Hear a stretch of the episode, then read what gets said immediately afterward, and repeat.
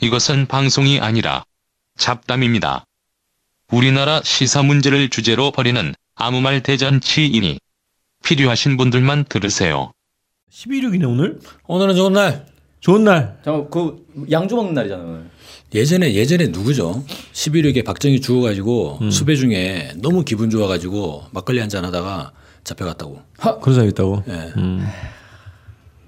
그 여기 남쪽에서는 친일파가 죽은 날이고, 그죠? 하얼빈역에서는 일본 놈이 죽은 날이고. 아. 근데 그러니까 안중근 이등 방문을 쏟아. 네. 그런 전부 다 일본이 죽는 날이네. 일본의 그렇죠. 큰 타격이 되는 날이네. 오늘이.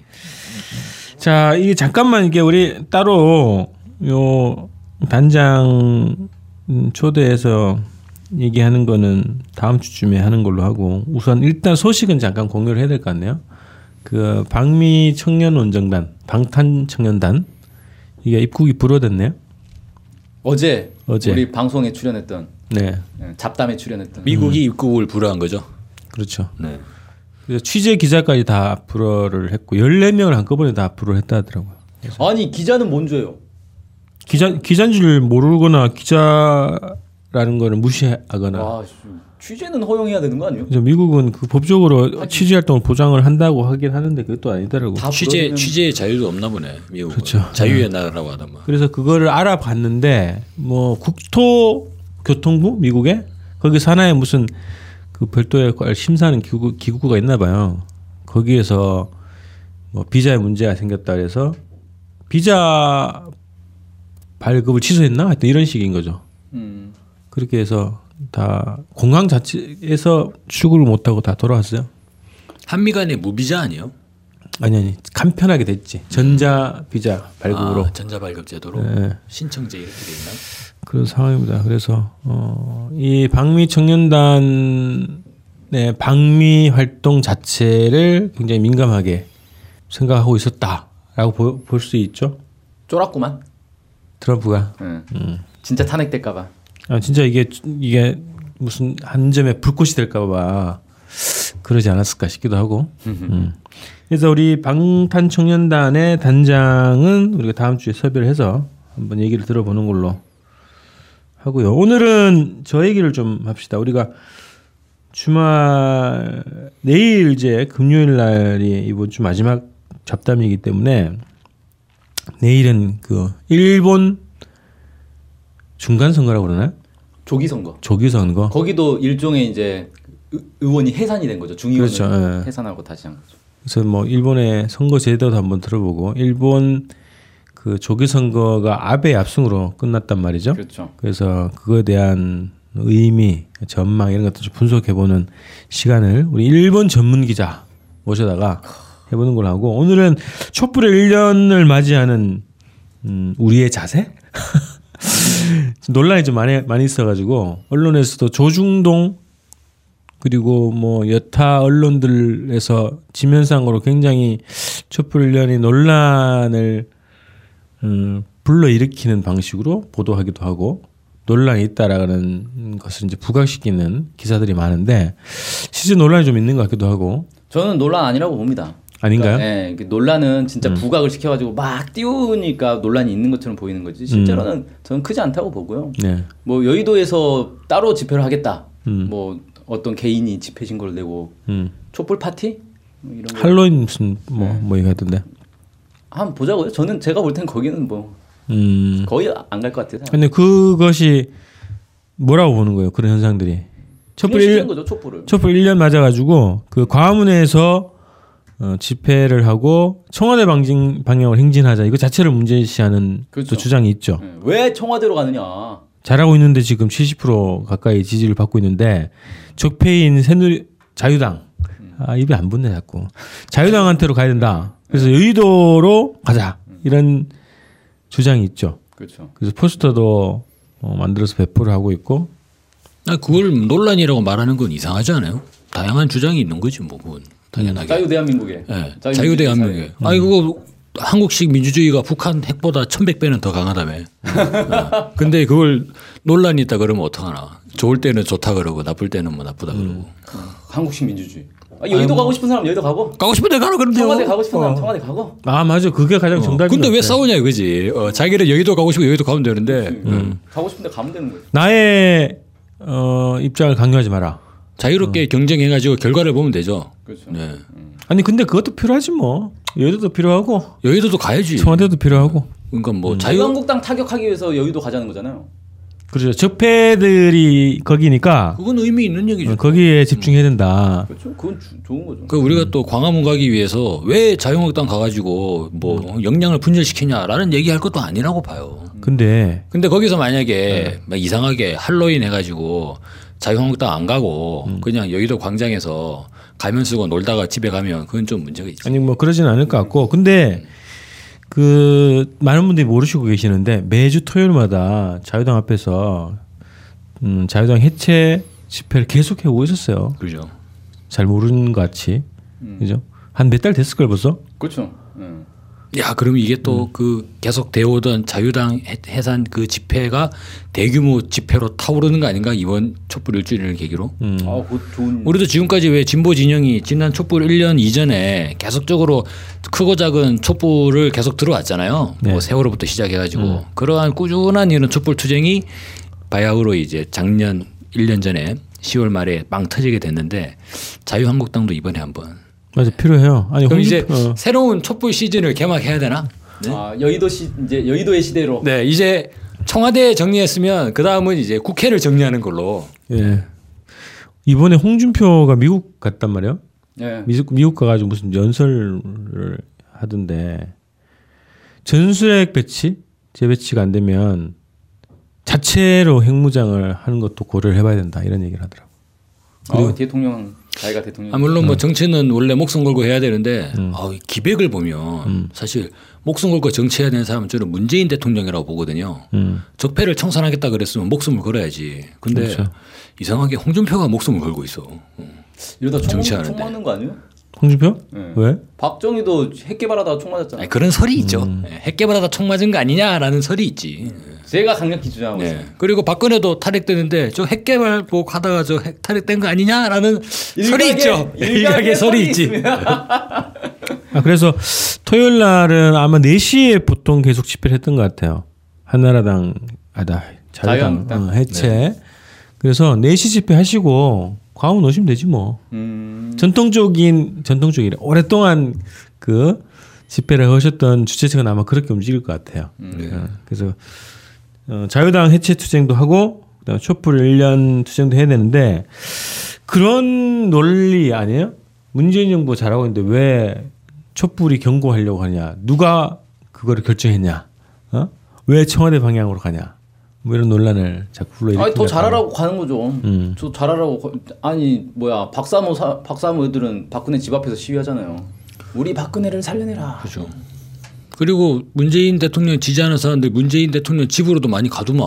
음. 어, 왜 가? 어, 집으로 왜 가? 어. 아, 그 근데 또 열심히 저런 게 있어요. 그, 그래서 왜 항의하러 가냐 이렇게 딱 찌르니까 아 촛불 1년 응원하러 가는 거라고 음. 또 그런 식으로 딱 약간 얘기를 돌리는 분도 있더라고. 하라고. 네. 응원 무슨 응원이야. 항의하러 가는 건데. 아니 또 항의할 건 항의하고 응원할 건 응원하고. 네. 아, 근데 사람들이 이제 뭔가 착각하고 있는 게 아, 노무현 정부가 실패한 거는 진보 진영 내에서 정부를 비판했기 때문에 실패한 거다. 음. 그래서 문재인 정부는 그러면 안 된다. 어, 문재인 정부 비판하면 안 된다. 예. 음. 어, 이런 생각을 하는 분들이 있어요. 근데 이게 정권이 개인 그러니까. 소유가 아니지.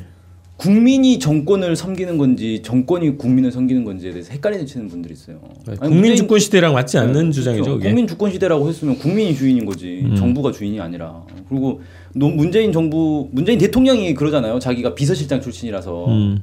국민의 비서실장 역할을 잘할 수 있다고 음.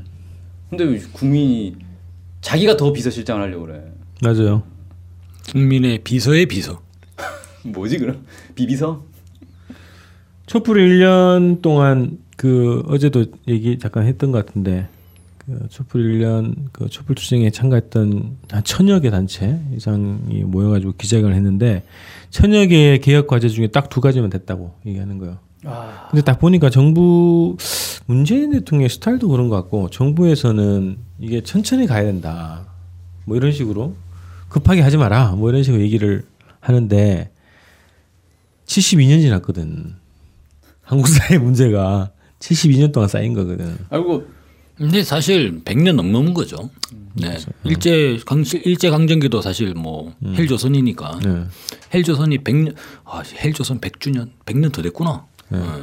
조선 시대도 헬조선 아니었을까요? 반만년 헬조선의 역사를 그 고조선 시대는 예. 헬조선이 아니었을까? 네. 헬조선 반만년의 헬조선 역사죠 이거 아주 그냥. 고조선은 남군조선 아니요? 아이고 사실 전술적으로 보더라도 천천히 개혁하자, 음. 적폐청산 천천히 하자 이거는 전술적으로도 맞지 않아요. 부활의 기회를 주는 그렇죠. 거지. 음. 적폐들 부활의 기회를 주고 뭐 맨날 그 얘기 하잖아요. 와, 개혁 피로감 얘기하잖아요. 음. 천천히 하면 할수록 그런 논란들은 더 생길 수밖에 없. 이게 그 집토끼 논- 논리 있잖아요. 집토끼 이론. 집토끼 산토끼. 그치. 집토끼를 먼저, 먼저 이 잡아야 된다. 그러고 나서 산토끼 잡자 이런 거잖아요. 네. 근데 집토끼를 배척하려고 하는 분위기가 있단 말이야, 지금. 무시하고. 산토끼의 산토끼에만 눈이 돌아가는. 어, 그래서 민주노총에 대해서 공격하고 비판하고 비난하고 뭐 이런 게 있잖아요. 그래서 그런 게 어, 개혁의 동력을 떨어뜨리는 거죠, 오히려. 그 어. 자기들끼리 싸우고 있으니 뭐 못해. 오히려 이제 개혁의 최대 동지 동료는 촛불 집회, 촛불 투쟁 같이 했던 뭐 시민들 그리고 민중 단체들 아닌가요? 그러니까 이들이 힘을 더 키울 수 있게끔 역할을 주고 어, 해줘야지 자꾸 비판하고 배척하는 방식으로 어, 정치를 하려고 그런 것 같더라고. 음. 이번에 민주노총에 대한 비판 논- 논란도 좀 약간 그런 게 있지 않아요? 청와대 초청 문제 때문에 그렇죠. 발생한 것도? 음. 네. 근데 그거는 명백히 뭐 양쪽 다 문제가 있다 뭐 이렇게 얘기할 수는 있지만 음. 근본 원인은 저는 청와대에서 제공한 게 맞다고 봐요. 음. 그러니까 이- 일종의 음. 의도적으로 민주노총 왕따 시키려고 판을 저렇게 짠 거 아닌가라는 생각이 들 정도로 음, 이상하게 행동을 했더라고요. 강성으로 부각시켜가지고 음, 그냥 왕따 시키고 음, 고립시키기 위한. 그 왜 그 이런 느낌을 받냐면은 제가 이제 그 문재인 대통령 옛날에 썼던 그 자서전을 보니까 노무현 정부 시절에 이 어려웠던 게 민주노총 때문이다는 식으로 서술을 하고 있더라고요. 문재인 대통령이 자수하잖아요. 네. 음. 그러니까 대통령이 스스로 그런 생각을 하고 있는 것 아닌가라는 생각도 좀 들고. 아니 그 어제 오늘 또 기사 보니까 뭐 문재인 대통령이 민주노총에 끌려다니지 말라고 지시를 그런 했다? 게 청, 관, 청와대 참모진들한테 늘상 하는 얘기라는 거예요. 아들상. 네. 그러니까 10% 조직률 정도 된단 말이지 민주노총 10%가 되나마나 하죠. 네, 그렇죠. 그러니까 이건 노- 전체 노동계를 대표하지 않는다, 못한다. 음. 그래서 미조직 뭐 노조나 이런 데를 우리가 다 생각해서 이제 팔지 않는 뭐 이런 식으로 얘기하는데 그러면 그러면 누가 대변하죠 그럼? 그러면 구직되지 않은 노동자는? 또 이제 문재인 대통령이 자기가 대변한다 그러겠지. 어. 자기는 유엔 총회장에서도 촛불을 열 번 넘게 말하는 사람이니까. 그러니까 그게 문제는 그런 인식이 문제라는 거지. 그러니까 이런 예를 들면 전교조를 더 강화하고 공무원 노조를 더 강화하고 민주노총을 더 강화하는 방식으로 어, 개혁 동료들을 힘을 키워줘야 된다고. 그래야 개혁을 성공할 수 있는 거 아니야? 그렇죠. 그러니까 사실 네. 저는 민주노총 입장에서는 민주노총 위원장 한상균 위원장 아직도 석방이 안 됐어요. 음. 그렇지. 음. 어, 사면 아- 안 됐죠. 전교조 박근혜가 법외노조 만들었는데 아직도 그냥 그대로예요. 맞아요. 예, 저- 얼마 전에 그 전교조 관계자 한 명 만났는데 음. 그 얘기 하더라고요. 전교조 내에서는 지금 내에서는 분위기 별로 안 좋다고 지금. 안 좋겠지 당연히. 뭐, 뭘 해줬냐 지금 몇 개월이 지났는데 그 장관이 한마디만 하면 해결될 문제인데 그렇죠. 어. 장관이 저기 김상곤 아니요? 아이, 아 이게 그 교육부에서 해결하는 게 아니라 음. 이 노동 문제이기 때문에 네, 노동부에서 네, 음. 노동부 장관이 한마디 해주면 해결되는 문제라고 하더라고요. 아니, 결국은 이게 대한민국을 어디까지 개혁할 거냐 거기에 대한 견해 차이에서 나타나는 거 아닌가요? 대한민국이 썩어 빠져가지고 이거 싹 뜯어내가지고 새로 리모델링 해야 된다라고 주장을 하는 사람들은 민주노총이나 아니면 주권방송이나 이런 사람들이고 근데 문재인 대통령이 보기에 아유 뭐 쓸만하구만 대충 청소만 좀 탈탈해가지고 뭘 또 공사를 하고 그러면 옆에서 또 어? 트럼프도 싫어하고 할 테니까 대충 그냥 뭐 방이나 좀 쓸고 따고 하면 됐지 뭐 이렇게 하는 생각하시는 거니까 비율 잘해요. 이거를 우리 싸그리다 집이 막 떠오르네. 그죠. 리모델링을 하자 그러면 좀 주저되죠. 또 돈도 든다 그러고 이런저런 얘기를 하는데. 아 그래서 이 5년 시간을 그냥 때운다는 느낌도 좀 들기도 하다 한단 말이죠. 그러니까 결국은 관리인 되는 거죠. 관리형 대통령, 아. 어, 그죠? 뭐 문제만 안 생기게. 그러니까 임시정부? 요즘에 제가 이- 이사 사는 이사철이 돼가지고 아니 집들이 왜 전세 사는 전세 사는 집이랑 자기 집이랑 확연히 차이가 나잖아요. 그죠. 아 관리하는 게 계속 전세 임대 가는 집들은 항상 어디가 구려, 꼭 어디가 뭐 낡고 그냥 대충 살자 이렇게 되는 거잖아요. 어차피 2년만 살면 네. 나갈 건데. 뭐. 근데 문재인 대통령 보면 아 왜 그 시끄럽게 그러냐 그냥 대충 살자라고 이게 문재인 대통령들의 지지자분들이 왜 청와대 가느냐 이런 얘기하시는 거 음. 보면 그냥 그냥 대충 살지 하루 아침 되냐 찬찬히 기다려보자라고 하면 요즘에 제가 통화하는 집주인 이야기가 많이 떠오릅니다. 네. 뭐라 그래? 아 그냥 뭐 좀 이따 또 천천히 합시다 뭐 이런 거 아닙니까? 어? 보일러 고쳐주세요. 예, 이거 뭐. 진짜 아좀 장판 그 천천히 하자고 뭐 이런 세입자는 분위기잖아요. 이제 그 애간장이 농군데 그죠? 그죠. 음. 네. 그래서 이게 좀 약간 헬조선의 음. 약간 이 양극화가 심해지고 있는데 이런 느낌도 많이 들어요. 이제 이 힘없고 목소리를 내지 못하는 이런 서민들.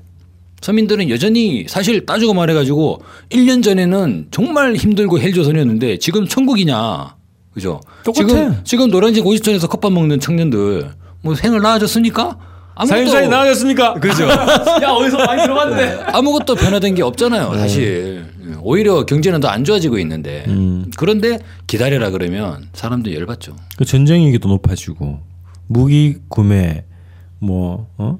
FTA 개정 이런 압력은 좀 높아지고 중국으로부터의 경제적인 보복은 더 커지고 있고 그죠? 국내 경제는 더 안 좋아지고 있고 그래서 뭐 이런 음. 좀 이제 예, 구분을 해가지고 저는 이제 작년에 작년 올해 상반기에 이 촛불 이거는 이 국내 어떤 민주주의를 회복하는 이 음.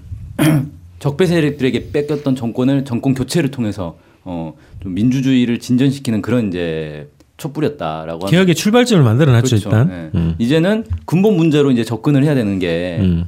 향후 과제 아닌가. 네. 음. 그렇죠. 향후 과제라고 한다면 이제 기본적으로 적폐 청산을 더욱 가속화하면서 거기서 이제 한 걸음 더 나아가서 이 분단 문제, 이 대외 관계 문제 이런 데서 어떤 정권의 어떤 자주권을 확보하는 문제, 국가의 주권을 확보하는 문제 이런 문제로 이제 접근을 해야 될 때가 아닌가. 음.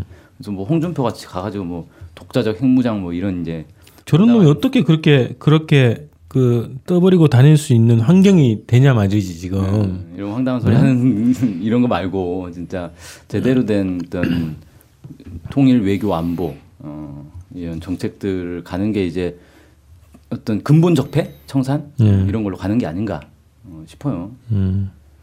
그 우리 자주 보시는 어떤 교수님이 하시는 얘기 늘 하시는 얘기가 있는데 그런 얘기 하더라고요.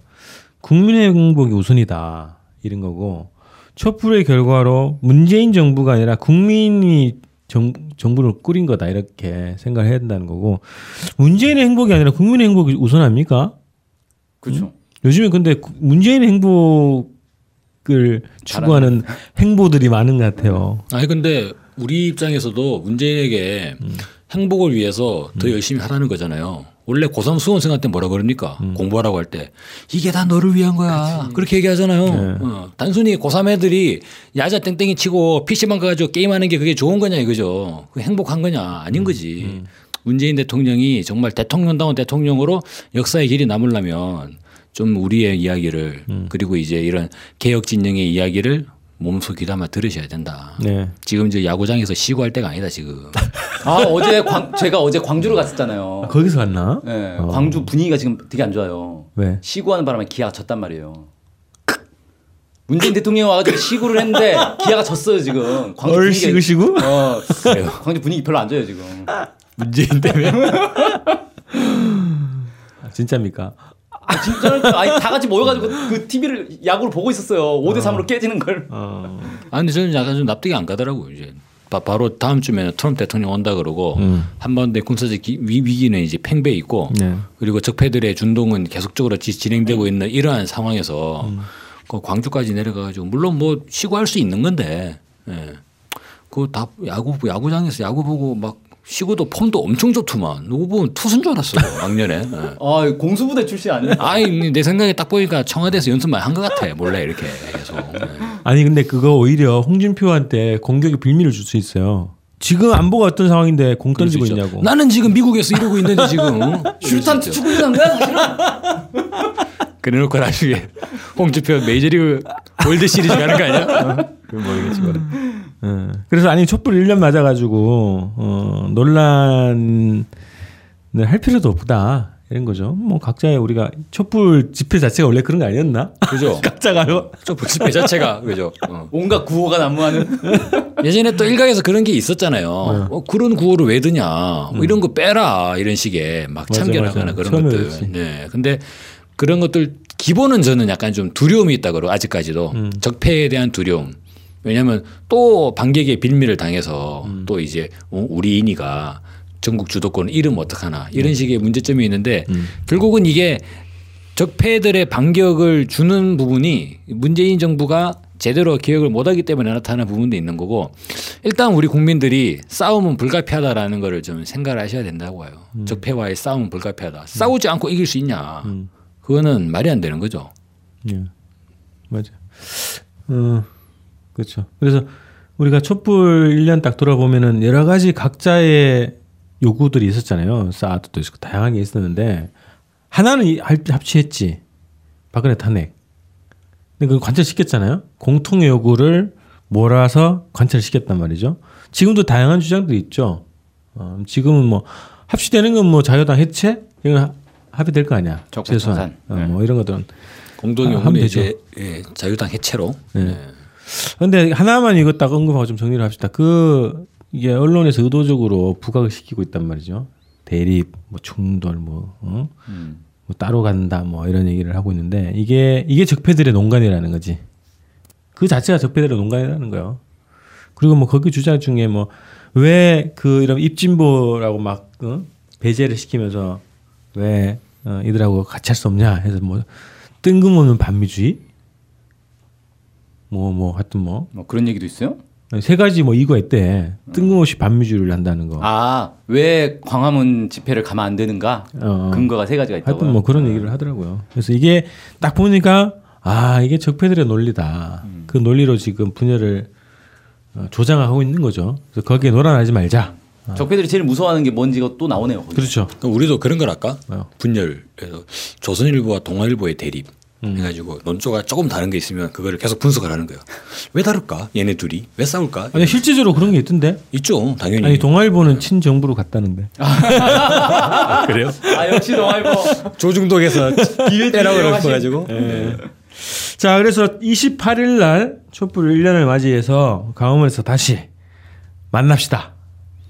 우리 다시 만나요. 맞습니다.